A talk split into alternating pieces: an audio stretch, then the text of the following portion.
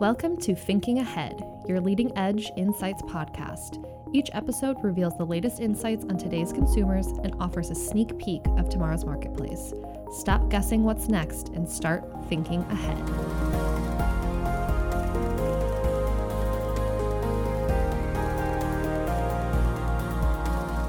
Hello, and welcome back to another episode of Thinking Ahead, a GFK Insights podcast. This is Hannah Leiter, and I will be starting you off today. Now, we've done a few of these episodes in the past and have gotten really great feedback from all of you. So for today, we are bringing you another panel discussion, this one on direct-to-consumer, a model of commerce that has become mainstream in the past years.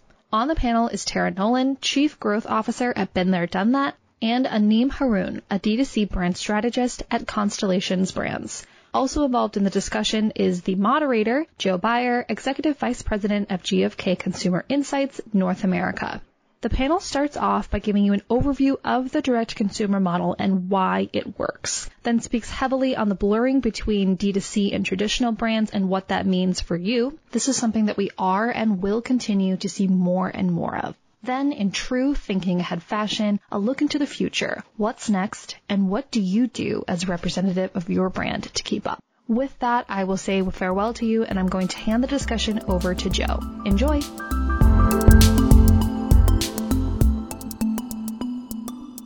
I'm pleased to be joined by both of you guys now, and would love to start us off with a couple of questions to throw out to just kind of get our conversation going. Aneem, why don't I start with you? You know, quite impressive numbers in terms of satisfaction. We talked about 90% who are having these DTC experiences are reporting being quite satisfied with them. And you deal with this challenge yourself, obviously, with Constellation, trying to make sure your customers are satisfied. As you look at DTC kind of overall, do you see any things consistently that brands that are achieving high satisfaction levels are doing? Sort of what are some of the best practices here that brands should think about to really, boost those satisfaction numbers? Yeah. So I'm a marketer at heart, so I don't think my answer is going to be very surprising here, Joe, but I think brands and DTC that are doing it well are great storytellers. So they've really taken the time to ask themselves two important questions. The first is, what is it about my product that's really different and unique? And then secondly, is it unique in a way that people care? And is it really bringing value? And they've taken insights from those questions and really curated every single touch point with a customer to tell their brand story in different, interesting ways that really stand out online, and build that one-on-one customer connection. And I would imagine that the DTC format lends itself particularly well to that storytelling, right? It gives you the depth and the engagement, perhaps, as opposed to walking by a product on a shelf in a store, the ability to tell a story there is a little bit limited, right? Yeah, I mean, it definitely gives you more avenues for customers to hear your story, from like Facebook ads to emails, to Instagram, to Twitter. There's a lot of different ways to reach customers, but then there's also the challenge of the noise. Like, everybody on the internet is talking about some of the categories you showed in terms of clothing, beauty, personal care. So creating something really breakthrough becomes also interesting and challenging. And Tara, I'll toss that same question over to you, since it's sort of a high level one that, and you talk to a lot of different companies and agencies and see a lot of successes and maybe failures in the DTC space in your line of work. Do you have any thoughts on things that you think are markers for good DTC results for brands as they think about their execution? Oh, certainly. I mean, I think some of the advantages that the DTC brands offer versus the traditional brands are kind of like three main ones. One is the data curation and ownership, and that goes into what Aneem was saying in terms of the storytelling, right? Most of these companies are built with a very, very robust and strong data platform that can enable consumer insights, and that can help fuel that storytelling based on the analytics that they see. And that's just from a kind of messaging standpoint, but D2C brands own that first party data without privacy issues either. So that really gives them that unparalleled access to understand minute levels of trends. So one of our community members actually at Been There, Done That, gave me some insights into one of the brands that she really loves called Stitch Fix, which is a platform that curates clothing. So it's kind of like a personal shopper. And they take insights from consumer behaviors and what do you like, what do you don't like. But the company's really a Trojan horse because they're collecting so much data that they're now able to sell that to the larger brands and clothing houses that enables to predict, okay, hey, this is a color that's popping for this season. Did you know that maybe the cut's not exactly right on this particular model of yours? So with that, they're really able to transform their business model and find alternative revenue streams, which is more difficult, I think, for a traditional brand to do. And so it's that kind of data crowdsourcing effect that will yield better results and faster. So that's just one way. The second way, again, is customer service too. I think because of that customization, you're really able to get inside the mind of the consumer. What are they really looking for before they might even realize? And while some, based on your data, Joe, might find that a bit daunting, I think ultimately we're getting used to, as a culture, brands knowing what we want. And I think there'll be a bit of disappointment if they fall short on that. And then the last thing I'll say is just really cultivating a lifestyle relationship at scale. And so I think it's a little more difficult for those traditional brands to try to focus on one thing after they are already so many things. And the D2C brands can really start measuring based on one thing. What did we learn? What is the data telling us? And then how can they either pivot or continue to roll out different products? And so those are just a few examples, some informed by the Been There, Done That community. So I kind of cheated a little bit, but I hope that helps, because I think there's really a tremendous amount of difference, but also a lot of opportunities for that kind of cross-sell and partnership opportunities from traditional and D2C. Yeah, the value of the data is an interesting twist in your Stitch Fix example. Stitch Fix. Yeah. Stitch Fix. Yeah, and that's just one company. What's that? That's just one company of many that have figured out that they can also do other things. Right. Well, and I guess that's kind of a pretty important imperative in the DTC space in general, just given at least the global perception, or I think it's a global reality, that a lot of the DTC brands struggle with profitability at a certain point. So, the ability to create an entirely new revenue stream. And once you have the data, selling it is pure profit, right? Because you don't have to build anything. It's syndicated. You own it. So that's an interesting twist on the whole profit challenge for the DTC space. Thank you for that example. So, Aneem, I want to come back to you on this whole notion of data, and maybe you could talk a little bit about some specific, obviously, what you're willing to share, but for Constellation, do you have some general approaches to how you guys sort of mine and leverage data to, provide the optimum customer experience, at least on your DTC side? Yeah, for sure. So Constellation is very involved in creating a really complete picture of what our consumers are looking for.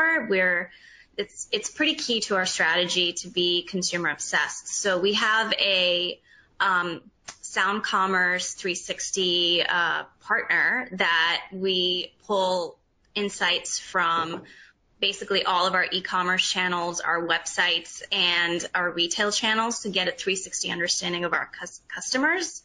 And then we curate offerings based on that. We also leverage it to understand where to stand up warehouses based on areas where we're over-indexing in customers, and then to really understand how to curate personalized messages to customers in different markets, as well as really how to find those high value, high lifetime value customers. So the analytics are both used to bring value to the customer, for us to try new innovations based on what we're hearing, and then also just to run the business in a way that will bring value and help us find more people that will love our products. A rising expectation of personalization, I think, has already been mentioned. Tari, you might have mentioned it, but yeah, every year it seems like the stakes go up and the bar goes up in terms of how people want to be addressed as individuals and kind of recognized as individuals in their tastes and their consumption patterns. So it sounds like you guys are doing a nice job with that at Constellation. Well, let me get a little more provocative here, and I always am intrigued about, conflict is always fun, and I'm always intrigued when I see macro trends kind of smashing into each other a little bit. And Tara, I'll shoot this one over to you, but we saw that you know, based on your sustainability work, the youth embrace of DTC is well documented in all the data we just talked about. Not, you know, this also happens to be a generation for whom sustainability and the maintenance of the environment is also just a passion point, right? I mean, they're just really advocating for better sustainability outcomes.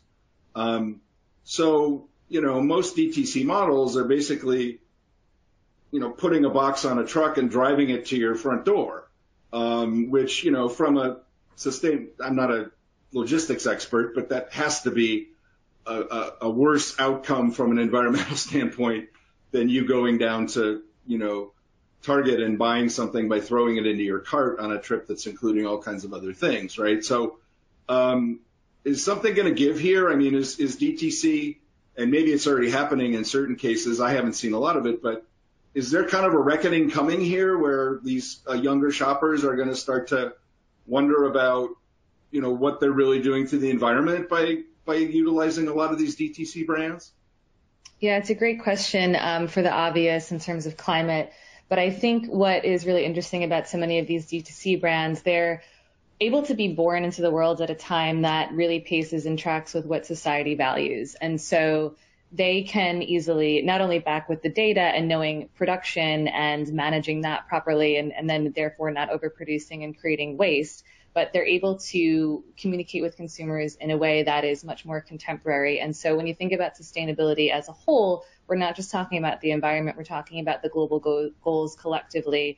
And so that can mean anything from human rights to life on land. And so I think that starting at the top there, there's from a values perspective and from a branding positioning perspective, there's a lot more kind of wiggle room and creativity that can be allowed for DTC brands to introduce themselves to the world. That being said, of course, the climate effect of all this consumption has, you know, there's a lot of importance and concern around that. But there's also a behavioral change that I believe we're experiencing as we've been introduced to the concept of on demand with Prime. When it was first out, oh my God, we can get anything we want, order, order, order, especially through the pandemic, everyone's bored. But I think that we're becoming more conscious as a collective these days as to the can I get it to do I need it?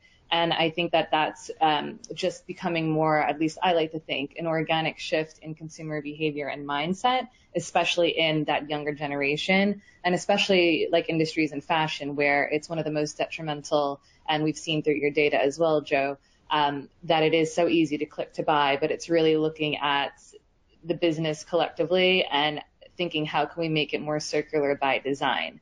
And so just one example that, again, another community member from Been There, Done That pointed out to me was that this Amazon is now launching a carbon zero fashion brand. So when we think of Amazon, the creators of Prime, oh my God, they're so evil, right? But they're actually doing a lot of work to be more on a kind of net carbon zero pathway. And they have the logistics and supply chain that's just so broad. So the size is actually a really positive thing. And I think that's super important to consider when we think about these more mainstream traditional brands and the good or bad that they're doing in the world, because they can have exponential impact. So the traditional brands actually have quite a big responsibility when it comes to being sustainable, as do the DTC. Yeah, very interesting. So it sounds like in terms of positioning that it would be advantageous for a lot of the DTC brands to sort of define sustainability at a much broader level. I went at it obviously just thinking about distribution. Mm-hmm. But that, to your point, that's a fairly thin slice of a much bigger picture. And I guess to the extent the DTC brands can talk about their good efforts on that broader playing field, they may be less penalized for perhaps, you know, less efficient or less environmentally gentle distribution methods, I suppose. That's interesting. Yeah, perhaps. I mean, I think that's still a very big part given their business model and how they actually right. get the products direct to consumer. But it's also just thinking through, you know, the reporting metrics now that ESG is becoming more of a not only trend, but requirement. And everyone's starting to share these financial reports and data this way. It's just something to keep in mind. It's super important. Right. And Joe, can I jump in here? Yeah, I want to get you in here too. Go ahead. Yeah, just because, I was formerly Allbirds, sustainability is pretty near to my heart. And I just want to echo what Tara's saying, because consumers really do care about the full life cycle. And I think it's not just enough for brands to say, oh, we're, zero carbon emissions. It's super important for them to be fully transparent, and sustainability has to be part of their mission. It can't be just like an add-on, because consumers really do see through that, especially some of the demographics that you showed in the presentation today of a younger consumer. They're really looking for those sorts of transparencies. And, we've seen that at Constellation as well. Like, I manage a brand called Empathy Wines, and it was built on the foundations of sustainability, and the consumer reaction to that story versus some of the other brands that have just kind of added on sustainability is very different. So I would, really sort of double echo what Tara's saying and say that it has to be not just the full life cycle, but also just core to the brand mission and values so that it's authentic. That's a very interesting dovetail to me with what you said earlier about storytelling, right? So now part of the story you're telling is sort of the origin story of your wine, right? I assume you talk about how the grapes are grown and, a lot of those other aspects before it even arrives on the shelf, right? And how you're trying to be sustainable throughout the production process and all the other parts of the process, right? Exactly. Like when we talk to consumers, if we just say, oh, our emissions are great, like we use fewer trucks, we don't use as much fuel, they're like, that's great, but what are you doing at the beginning? And we've seen something similar, even talking to Allbirds customers, comparing them to, Adidas and Nike and some of the other fashion brands that are trying to do recycle programs. That really does matter to customers, but they always want to ask, okay, but why are you not doing right in the first place? Why not go back to like making the products in the right way? So I think that's pretty critical as brands think about how to tackle sustainability. Right. Yeah, I love this. I could talk on and on about this, because I think with the storytelling piece as well and the consumer messaging, it gets really interesting, because if you are an authentic brand and you've done it all right from the start, great, A+. But you can't fake it till you make it in this capacity. Absolutely not, because you'll get so called out. And I think it's also an interesting brand challenge, because I've seen a lot of brands actually do the right thing from the start, which is the right way to do it, but end up kind of struggling to communicate that, because they get so in the weeds of the real work, as opposed to kind of the kind of other storytelling, consumer messaging. So it's a whole other webinar I'm sure we can dive into. Yeah, we've done a lot on sustainability, that's for sure. Hard to find a hotter topic in the industry right now, honestly. That makes me happy though. Exactly. I want to go back to this crossover thing we talked about in the presentation, because I find it pretty fascinating. And I guess I'll just toss this out to both of you guys. I mean, are we overthinking it here? Is it really, are brands now just thinking, I want to be everywhere? Like, or would you say it's still important for brands to be somewhat choiceful about where they're in distribution and how they reach their shoppers? Is it just sort of free for all, just get me everywhere? Or do I want to be, thinking more about that strategically? Yeah, I'm happy to chime in on that. I think, I think you shouldn't be everywhere, but I think it can be very confusing with the rise of different ways of transactions we're seeing online, from social commerce to creator commerce, and even looking into DTA, direct to avatar, right? So when we have these different avenues to play with, it essentially is like you're everywhere, right, in terms of where your messaging is going and how you're reaching people. So I think that's just important to keep in mind in terms of where we're spending our time and our reach, because it can feel very easily like a brand is kind of circling you. But I think that all comes back to, again, the clarity of your messaging. And when it comes to social commerce and creator commerce especially, which is obviously underpinned really by influencers and talent that you bring into the fold, who are you selecting? Are their values aligned with yours? In which ways are you asking for them to sell your products, or are you giving them free rein to do their thing and be the creator that they are, which in turn should enable that authentic messaging that you're really looking for? So they're not so much like a storefront, but they're really a human being that is advocating for your product. And I think on like more on the future side of things, when you look at what's happening with NFTs and just gaming at large, virtual goods are becoming the new norm. And so there's so many different ways that you can begin to see what something looks like on your body. There's products being sold, virtual fashion that are selling higher than actual tangible goods. And so it's a funny question because I think as our world becomes more digitized in certain ways, we will feel like brands are everywhere in different formats. Yeah, I was going to add, so I'm going to say, I don't think it's bad for brands to be everywhere, but here's the question to ask. Is your customer there? Because before you enter a new channel or a new market, it's very important. And this is where I see brands kind of fall into different pitfalls of DTC is not making sure that the customer is buying in that channel, or better yet, do something that Warby Parker did, which is create a better experience for that customer to buy in that channel. And if you don't ask yourself that question, then you can get in trouble being in too many places. But if you do and the customer is there, then, I think it's fine to be everywhere and in the service of your customers.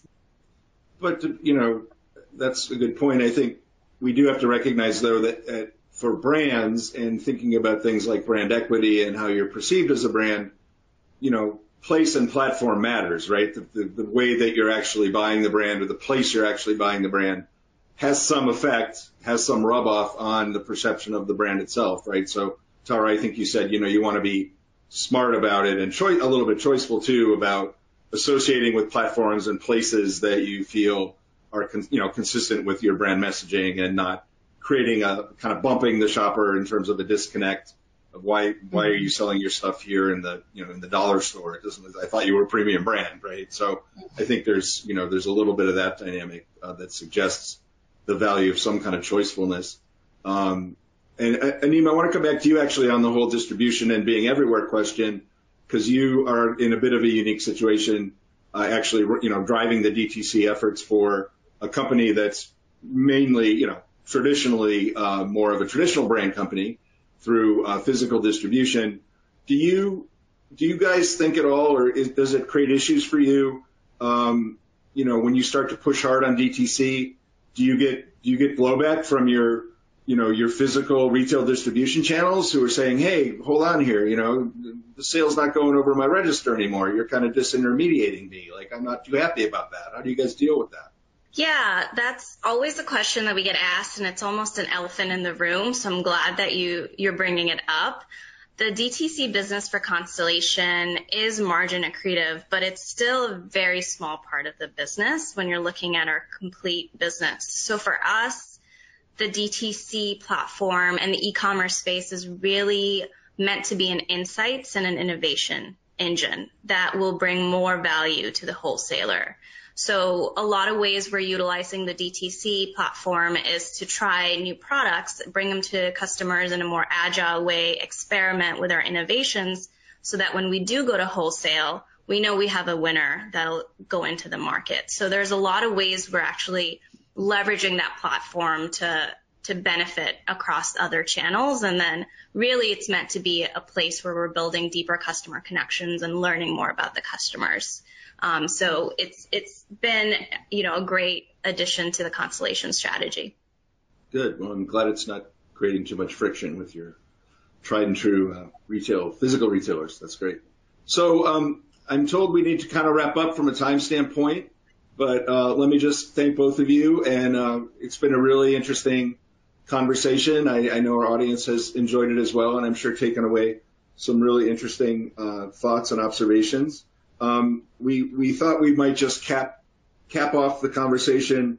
It's always hard to ask you to pick your favorite, but we wanted to get just sort of one nugget from each of you in terms of one thought that as the folks watching this are maybe navigating their own DTC journeys at various points in the journey. Is there a thought or two that you might offer them in terms of being really important to driving DTC success? What are some of those most important elements or things to think about and as you think about the DTC space? Tara, why don't I start with you, and then we'll wrap things up. Sure, yeah, and I kind of hinted at this, I think, in my first response, but my advice would be if you're a traditional brand and you're not yet exploring that DTC mindset and things that you can do to better your business, I'd say consider partnering with a company whereby you can provide them with potentially that necessary scale or infrastructure that they need, and in turn, they can hopefully yield for you a congruent blueprint for a digital optimization of your business. And then I'll also say, as a sustainability advocate, in the partnerships for the SDGs, which is the goal number 17, that's really just a ripe area for development and opportunity. And so thinking of no matter what industry you're in, looking for the congruencies and needs and cross-selling and supporting one another there would be my piece of advice. Well, apparently Unilever has heard you, because we just talked about them making a major investment in these partnerships with these up-and-coming DTC players. So from your lips to God's ears, as they say. Great stuff. Aneem, do you have some thoughts, some parting thoughts for us as well? Yeah, for sure. So I think for traditional brands that are doing DTC or omni-channel, it's going to be pretty important to meet customers in their expectations for next day delivery, same day delivery, getting it now that Amazon has set. So I would definitely keep my eye out on there. Constellation has some amazing plans to deliver on that consumer need. That's where I think success stories are going to be made in the next 5-10 years. And then for a lot of new brands that are going digital and considering DTC, I would just really pay attention to the way you acquire customers. Cost of customer acquisitions have continued to go up, and I always advise new brands to at least make sure 10% of their customers are coming through organic referrals. So just keeping an eye on your costs as you go through the lifetime of the brand can be make it or break it for new brands.